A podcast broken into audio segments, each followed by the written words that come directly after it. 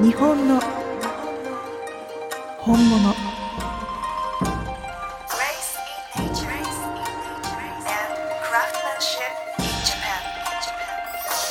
日本物学校。浦浜ありさです。日本の本物日本物を学び体験する日本物学校。今回のテーマは味噌です。それでは後編をお聞きください。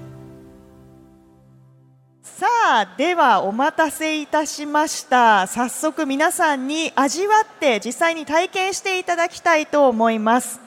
先ほどもご説明しましたが皆さんの前には今5種類のお味噌が1盛りずつ縦にラインナップされていると思うんですけどもまずは上から順に味わっていただきたいと思います。一番上1つ目が米味噌の甘味噌。私も先ほど事前にいただいたんですけれどもこの甘味噌やっぱり甘さがすごく際立つようなこう風味が豊かだなと思うので私は口に入れた瞬間その舌触りのこの滑らかさとかであ味噌田楽これで食べたいかもって思ったんですよね。藤本さんいかがですか？あの味噌田楽にも使われてるお味噌ですし、まあ、本当にあのちょっと普通に味噌汁に使うというよりはそういったあの田楽とかあのぬたとかあの酢味噌。はいはいだったりとかスイーツの隠し味なんかにもぴったりなお味噌で、まあ、本当にもうそのままで美味しい、はい、お味噌かなと思います。そうですね、はい。さあ山部さん。はい。甘味噌ってあの日常的にご自宅で使う方使わない方結構分かれるんじゃないかなと思うんですよね、常備してらっしゃる方とあんまり使う機会がないなという方、そうですね。こうお料理の特徴としてはどういったものに合うとかどういう使い方がおすすめっていうのはありますか？あのねで大体あの白い色のお味噌っていうのは魚系に合うんですよ、まあ、ワインとかと一緒ですかね。なんかこう魚系に合うんですよ。ですから、おまあ、岡山のあたりですと白味噌であの白身魚のね、はい。おつゆを作ったりとか、まあ、お雑煮とかにもね、まあ、あったりもしますけど、まあ、結構白のお味噌はそういった使い方が多いかなと思いますね。はい。余談ですけどはい。実はお正月のお雑煮って意外と地域とかご家庭によって分かれるかなと思うんですけど私の周りほとんどみんなおすましだったんですがうち浦浜家はもう昔から白味噌だったんですよ。別に京都の出身ではなく兵庫県なんですけど多分家族のこだわりで。だからあの味をお正月にだけ楽しめるちょっと特別感みたいなのが私はあってすごく好きなんですよね。そうまあ、お雑煮は本当にね地域によって面白いですよね。そうですね、はい。うん。ねあの本当香川県なんかねはい。白味噌で甘いのにさらにその中にですねあのあんこの餅入れるんですよ。そうだそうですね。本当にもう甘いんですけどね。ですけどそれがもう定番ですもんね。そのあんころ餅入れたお味噌汁って召し上がったことありますか、はい。あります。私まだね未体験なのでちょっと未知数なんですよ。どどんな感じなんですか？いやもう本当にあの関西の白味噌の雑煮のあの味わいで、はい。えー中にあのあんもちがドーンと入って、はい。でちょっと青のりとか乗ってたりして、うん あのー合うんですよこれが意外と。合うんだ。はい。意外と美味しいですね。美味しいんですね。はいあれあのポイントとしてはあの普通あのお味噌汁ってあの煮え花であんまりグツグツしてしまうと香りが飛んじゃうよって言うと思うんですけども。そうですね。火を止めてからお味噌は溶かすそうですね。ものって習いあましたよね。の香りがあのアルコール成分なのであんまりグツグツ煮ちゃうと飛んでしまうんですけども、はい。白味噌に関してはちょっと煮込まないと美味しくないですね。うんすね。ちょっとコトコト煮込んでちょっとこうとろっとなるまで煮込まないと美味しくないので、まああのもしご自宅でやられる際はですね、はい、ちょっと煮込んでいただくと、はいいいかなと思います。まあうどんとか初めて知りました。煮込みうどんとかもそうですね。あーそうですね。あと豆味噌もそうなんですけども、はい。はい、煮込んだ方がより美味しくなります。では2つ目に参りましょう。麹味噌甘口味噌。こちらを召し上がっていただきたいなと思いますいわゆるこれが一般的にあのお味噌汁お料理でも使われるスタンダードなお味噌かな基準かなと思う印象を受けたんですけれども、ね。はい。いかがですか山部さん？あそうです。あの、まあ、岡山の方です。と少し甘口な方にはなるんですけれども、はい。まあ、一般的なところですね、うん。はい、お料理に使いやすいタイプですね。なるほど、はい。藤本さんこの麹味噌甘口味噌はい。の特徴など、あとこういった食べ方がおすすめですよなどあれば教えてください、えーそうですね。こちらあのいつも皆さんがおそらくよく召し上がっているであろう信州味噌。今あの日本で作られている約半分ぐらい信州味噌になりますので、まあ、はいよく食べている方が多いんじゃないかなと思うんですけどそれに色合いは似てると思うんですけども、若干それよりもちょっと甘いんですよね。甘くてこうマイルドな風味でこう麹の香りがいいお味噌なので、まあ、本当にもうオールマイティーに使えるもう具材も選ばずもう毎日食べても飽きない味わいかなと思いますぜひ特徴を教はい、えてくだ特徴、そうです、マイルドなのが特徴なんです。もうやはりこう食べるものっていうのは体にですね、こう馴染む、染みると言いましょうか。そういったものがまあ一番の美味しさだろうというふうに思ってますので、はいあそういった意味でもですね、ちょっとまろやかな味、えーというのをまあ目指して作っているものですから、はい、特にそういう味わいにはなっています。はい。確かに口に入れた時のこの馴染むというか浸透率みたいなのが一番今回のお味噌の中だと近いかなっていう印象を受けましたね。そうですねはい。では3つ目に参りましょう。次からぐっと辛みが旨味が出てきますね。赤味噌、辛口味噌に行ってみましょう。真ん中の色の濃いお味噌をお召し上がりください。こちらでちょうど1年ぐらいですね、熟成期間が。熟成がちょうど1年うーんあのえぐみとかそういったものはないんですけれどもやっぱりこうお味噌自体にパンチがすごくあるので私これきゅうりにつけて食べたいな。しかもこれからの夏の時期ぴったりだなと思って。ね。はい美味しくいたかだきました。なりあの味噌通だと思いますね。あ本当ですか？味をこう好まれる。お味噌自体を楽しむための食べ方を頭の中ですごく想像したんですけど。はい藤本さんこの赤味噌ははい。何かおすすめの食べ方とか特徴はありますか、えーそうですね。やっぱりこれはお味噌のこのうまみを味わうお味噌だと思いますので味がしっかりしているので具材も例えば、まあ、魚介類とかもめちゃくちゃ合いますしうんもうそれだけでもあの貝とか魚とか入れるはい。とそれだけでごちそうになりますし、あと肉系とかもとか卵とかもはいすごい合いますよね。あと意外と洋風にも合うんですよへえ、おはい味噌が洋風に、はい。あ合いますはいまあ、他の味噌もそうなんですけど赤味噌は、えー私はあのトマトとかチーズとか合わせるのが好きで、はい、意外にこうちょっと洋風な感じで美味しいですよ。はい。うん。では次からまたはい違う味をお楽しみいただけるのではないかと思います。4番目麦味噌お召し上がりください。これはこの麦の粒がまたこう残って際立って美味しい口当たりになりますよね。そうですね、こうつぶつぶ感が、はい、もう楽しめるお味噌かと思うんですけども、はいよく見るとあの麦のあの黒条線という線が残ってると思いますので、麦の真ん中にあるこの縦線ですよね。はいそうですねなのであの麦味噌を見てあのわかる、あのこしてなければあのわかります。はい。よく探していただくと出てくると思いますね。とあと食べてる時にちょっとこう下に当たると言いましょうか。はい。はい。これはもう麦味噌自体の旨味がキュッて詰まってるので、もう本当にシンプルに白米に乗せて食べたいって私は思いました。そうですね。うん。うんやっぱり麦のからこう旨味が出ますから、はい。あのもこれからの時期あのもろきゅうとかあそういったのを作るのもやっぱり麦の麹で作るわけですよ。はいやっぱり旨味が強いですからね。うんはい。まあそういったタイプの味噌ですね。確かになる。ほど。うん。この麦麹の香りがはいいいですよね。そうですね。はい麦のねあの香りがどうしてもこう抵抗ある方も中にはいらっしゃるんで、まあそこはちょっとまあ一部の方はあれですけど、でも麦の方がですねこのアミノ酸出てくるので、あの麹を作るときに麦で作った方がプロテアーゼっていうそのタンパク質を分解する酵素がたくさんできるわけですよ。ですから後で大豆と合わせて熟成するときにも大豆を分解する大豆のタンパク質を分解するプロテアーゼが多く出てきますから、ですからそういう旨味成分も出やすくなってくるのも事実ですよね。まあそういうのがまあ麦味噌のまあ特徴というるんじゃないでしょうか。はい。さあでは最後に5番目の味噌をお召し上がりいただきましょう。次がいわゆる豆のみで作られた豆味噌になります。はい。一番色が濃いのが特徴ですよね。もうほとんど黒に近いというか、そうです。そうですね、はいもう黒に近い、まあ、ちょっと若干あの光沢があると思うんですけれども、はいはいもうこれはもう本当に先ほどご説明した通りあの八丁味噌はい。が有名ですけれどもこの名古屋飯をもう支えているような、うん。はい、お味噌でしてあんまりちょっと関東の方食べ慣れてない方も多いかと思うんですけれども、はいこれ慣れるとめちゃくちゃハマります。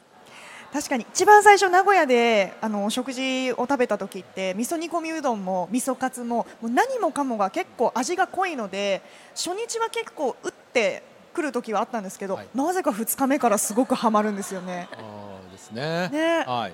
やっぱりなんか元気出ますよね。元気出ます。あ 確かにいい言い方ですね。はい。なんかこうピッとこうしちゃう感じが締まる感じがしますねうん。特にあの豆味噌っていうのはそういうふうなやっぱり昔あの戦国武将がですね、はいやっぱりあのあの地域やっぱりこういうお味噌でですね、まあ、少々の兵糧攻めにあっても強いようなこういう長期熟成のお味噌を作られた、はいまあ、そんな力のあるお味噌なんですよねう。んそれこそ一番味が濃いので私はこれもう本当にちょっと口に含んでこのまま日本酒を飲みに行きたいって思いました。クラフト酒ウィークなのでこの中では一番日本酒に合うんじゃないかなと思ってました、はい。ですね。さあ皆さん5つ順番に召し上がっていただきましたが違い楽しんでいただけましたでしょうか？さあお味噌といえばですねなんかこうどうしても買うものはいが、まあ、ベーシックかなと思うんですけども味噌ってご自宅で作ることももちろんできるんですよね。ああそうですね。はい。山部さんがちょうどはい。はい。キットをここにご用意してくださってありがとう。ございます、はい。最近お味噌作りされる方がすごく増えてましてこういったあのセットもですねあのいろんなところでなんか出会うんですけれども、はい。とにかく自分で作るとですね手前味噌っていう言葉があるようにですね美味しいんです。手前味噌ですがっていう枕言葉ありますもんね、そうなんです。美味しいんです、でまたあの熟成期間をですね先ほど言った熟成期間を自分で楽しめるんですよ、うん。まだまだ白い段階のお味噌の時にこんな味したな魚料理にあったなで今度ずっと置いておくとすごく濃い味になったなちょっと甘みやっぱり減ってきたなでそういったことをですねご自分でやっぱ感じていただけるんですよねですのでぜひあのこういったものも楽しんでいただきたいなと思いますね。味噌作り。はい、これが味噌作りキットでこれが一つのセットで販売されているんですよね、はい、そうですね。はい。こちらお塩と、えー大大豆豆お豆がこれで何グラムぐらいになるんですかね？あ出来上がりでこれは、800はい、そうだ大豆800グラム。出来上がりでこれで3.4キロでちょうどまあこの樽に一つ分ぐらいがこの原料でできるんですね。はい。でこちらの一番右側のこの袋がが麹。麹ですね。麹ですね。今ちなみにここのサイドに気になった文字を見つけたんですけど、はい甘酒の作り方って書いてあるってことは これで甘酒も一緒に作れるってこと作れますね。はい。なんか自宅で作るこういう発酵物って、はいやっぱり菌が育っていく発酵が進んでいくって生きてるものなので、ちょっと愛着湧きませんか？湧きますよね。私も実はね一回だけお味噌ってあのお仕事でロケで体験で作ったことがあったんですけど帰りにぜひ名前をつけて帰ってあげてくださいって言われてでその理由を聞くとやっぱり話しかけてあげた方があの元気になる。って伺ったので私なんてつけたんだっけな？ジョナサン。ジョナサン。ジョナサンっていう名前。特に意味はなくジョナサンってつけたんですけど。ジ でも理由がなくても名前があるからどうしても朝こう目に入った時に、はいはい。ジョナおサン。はようジョナサンって声かけたくなるので本当に美味しかったです自分で作ったお味噌、ですはい。そうです。やっぱり自分で作ってみていただきたいですね。そうですね。はい。はい、ありがとうございます。ではですね、ここからは、えーせっかくお集まりの皆様もいろんなご質問、ご感想などあるかと思いますので、質疑応答のコーナーに移らせていただけたらなと思います。なかなかお味噌についてこう知識人に聞く機会というのはないかなと思いますので、何かご質問ある方、ぜひ挙手制で、はい。ぜひどうぞ。はい、たくさん聞いてください。意外と手が上がらないかな。あ、ありがとうございます。えっと味噌作るときは麹を必ず使うと思うんですけども麹っていうのは必ず購入するものなんですか？あ菌を。そうですね。最近はですね、麹を自分で作ってらっしゃる方も増えてまして。麹って自分で作れるんです麹菌もはい。自麹菌をお購入されたり、まあ、自分であの日本にはですね麹菌ってたくさん住んでるんです。ですからお味噌とかこういうお酒とかの文化が、まあ、生まれたわけですね日本に桜の木があるように日本にはですねじっくり見るとですね麹菌がたくさん住んでるんです。ですから空中から取ることもできるんです、はい。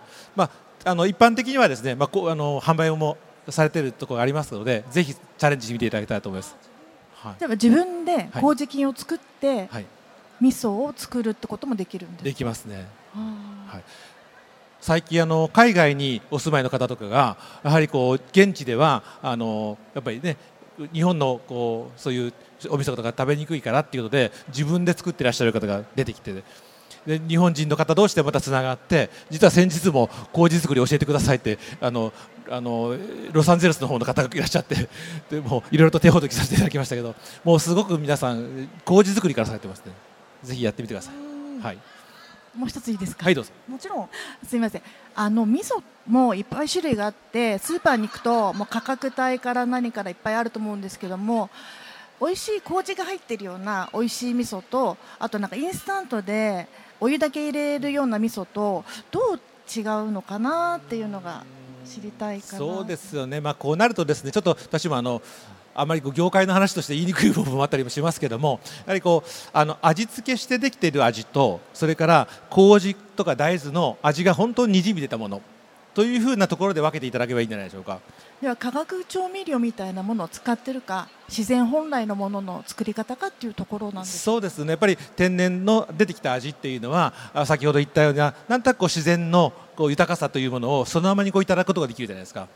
うん、そういうところを、まあ、私たちは大事にしたいなというふうに思っているんですけどそういうのを足りない味をね、まあ、ちょっと言葉は濁りますけど。濁しながらも、はい、はい、ありがとうございました。いやお味噌作りがもう奥深いなっていうのも分かりましたし今あの前には丸見工事本店さんの味噌作りキットが並んでいますけどもちょっと話が前後しちゃいました。実は藤本さんが考案した味噌丸というキットもあるんですよね、はい、あ、はい。キットではないんですけど、えーお味噌があれば簡単にできます。それのご説明をちょっとぜひしていただけたらなと。あ資料までご用意いただいてありがとうございます。ございます。はい、こちらですね、味噌丸と言いまして、手作りで作る即席お味噌汁の素です。えーこの中にこれ一つが、えーお椀一杯分の味噌汁なんですけども、お味噌の中に、えー粉末のお出汁、まあ鰹節だったりとか、えーネギとかわかめとか乾燥食材を混ぜて、えー丸めるだけでできるんですよ。でこんな感じでちょっと可愛くお麩とかクルトンとかアーモンドとかですねあのいろいろトッピングしたりするともうすごい可愛くなるのではいえ可愛いですしなおかつですねあのラップに包んだ状態であれば冷凍で1ヶ月保存ができますので忙しい朝とかもうあのお椀に入れてお湯注げばあっという間に出来たての美味しいお味噌汁が飲めます。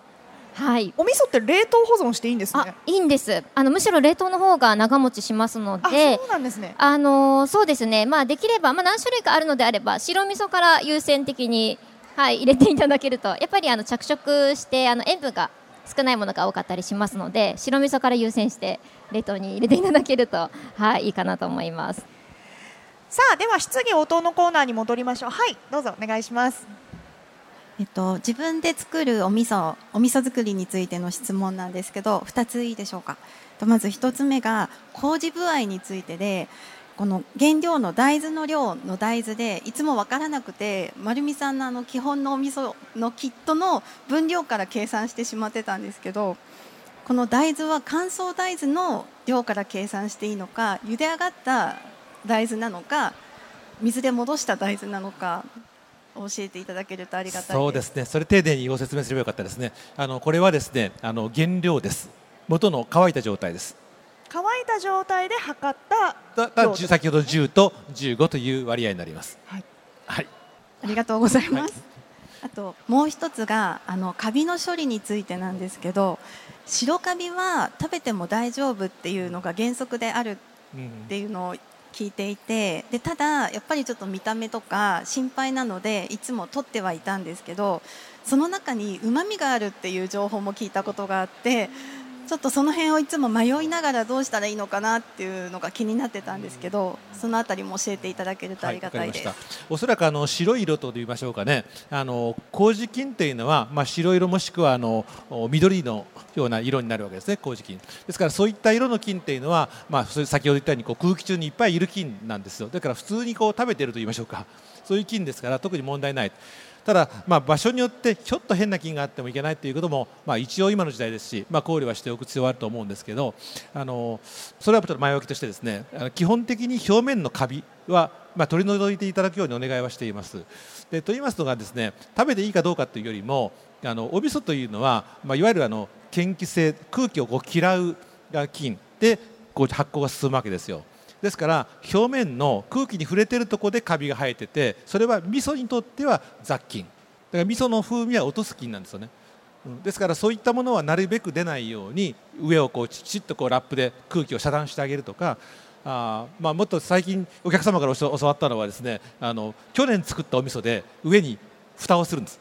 味噌蓋 酒粕で蓋をする方もいらっしゃいますね、まあ、そういったあの方法によってとにかく空気に触れる部分を抑えてあげる。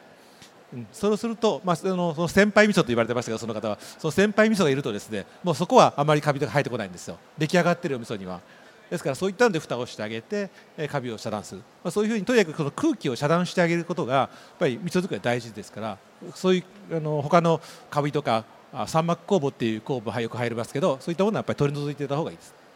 ありがとうございますさらにご自宅でのお味噌作りがはかどりそうですね。はい。今年も美味しいお味噌ができることを、はい、願っております。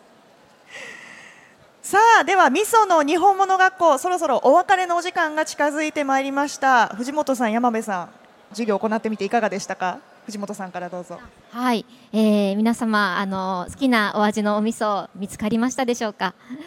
はい、あ、はい、ああの本当にもう味わいも違いますし、また味噌今日舐めていただきましたけれども、味噌汁にした時は全然味わいも変わってきますので、またいろんなお味噌を使って楽しんでいただきたいなとはい思います。あのあんまりハマりすぎちゃうとあの冷蔵庫味噌だらけになっちゃって、あの我が家みたいになっちゃいますので。気をつけていただければと思いますけども本当にあのたくさん味噌を召し上がっていただきたいなと思います、えー本日はありがとうございますさあそして山部さんいかがでしたか？1時間通してそうですね、なんか皆さんの眼差しがですね、すごくあの伝わってきますよね。ね嬉しいですよね。はいあの今日本当はあのさっき伝道師という言葉がさ先に出ちゃいましたけど、まあ皆さんも伝道師になっていただくと、もう今日はそういった日になっていただきたいなと思いますので、まああのねこの会、この中田さんがこの日本のいいものをこう本物をこう広げたいっていう、まあそれをその思いでされているわけですので、皆様方もですね、もうここからは伝道師としてぜひ活躍してください。よろしくお願いします。味噌愛が深まるレッスンを本当にありがとうございました。それでは本日は藤本さん山部さん楽しいお話をどうもありがとうございました。ありがとうございました、はい。MC は浦浜ありさでした。ありがとうございました。味噌の日本物学校これにて終了です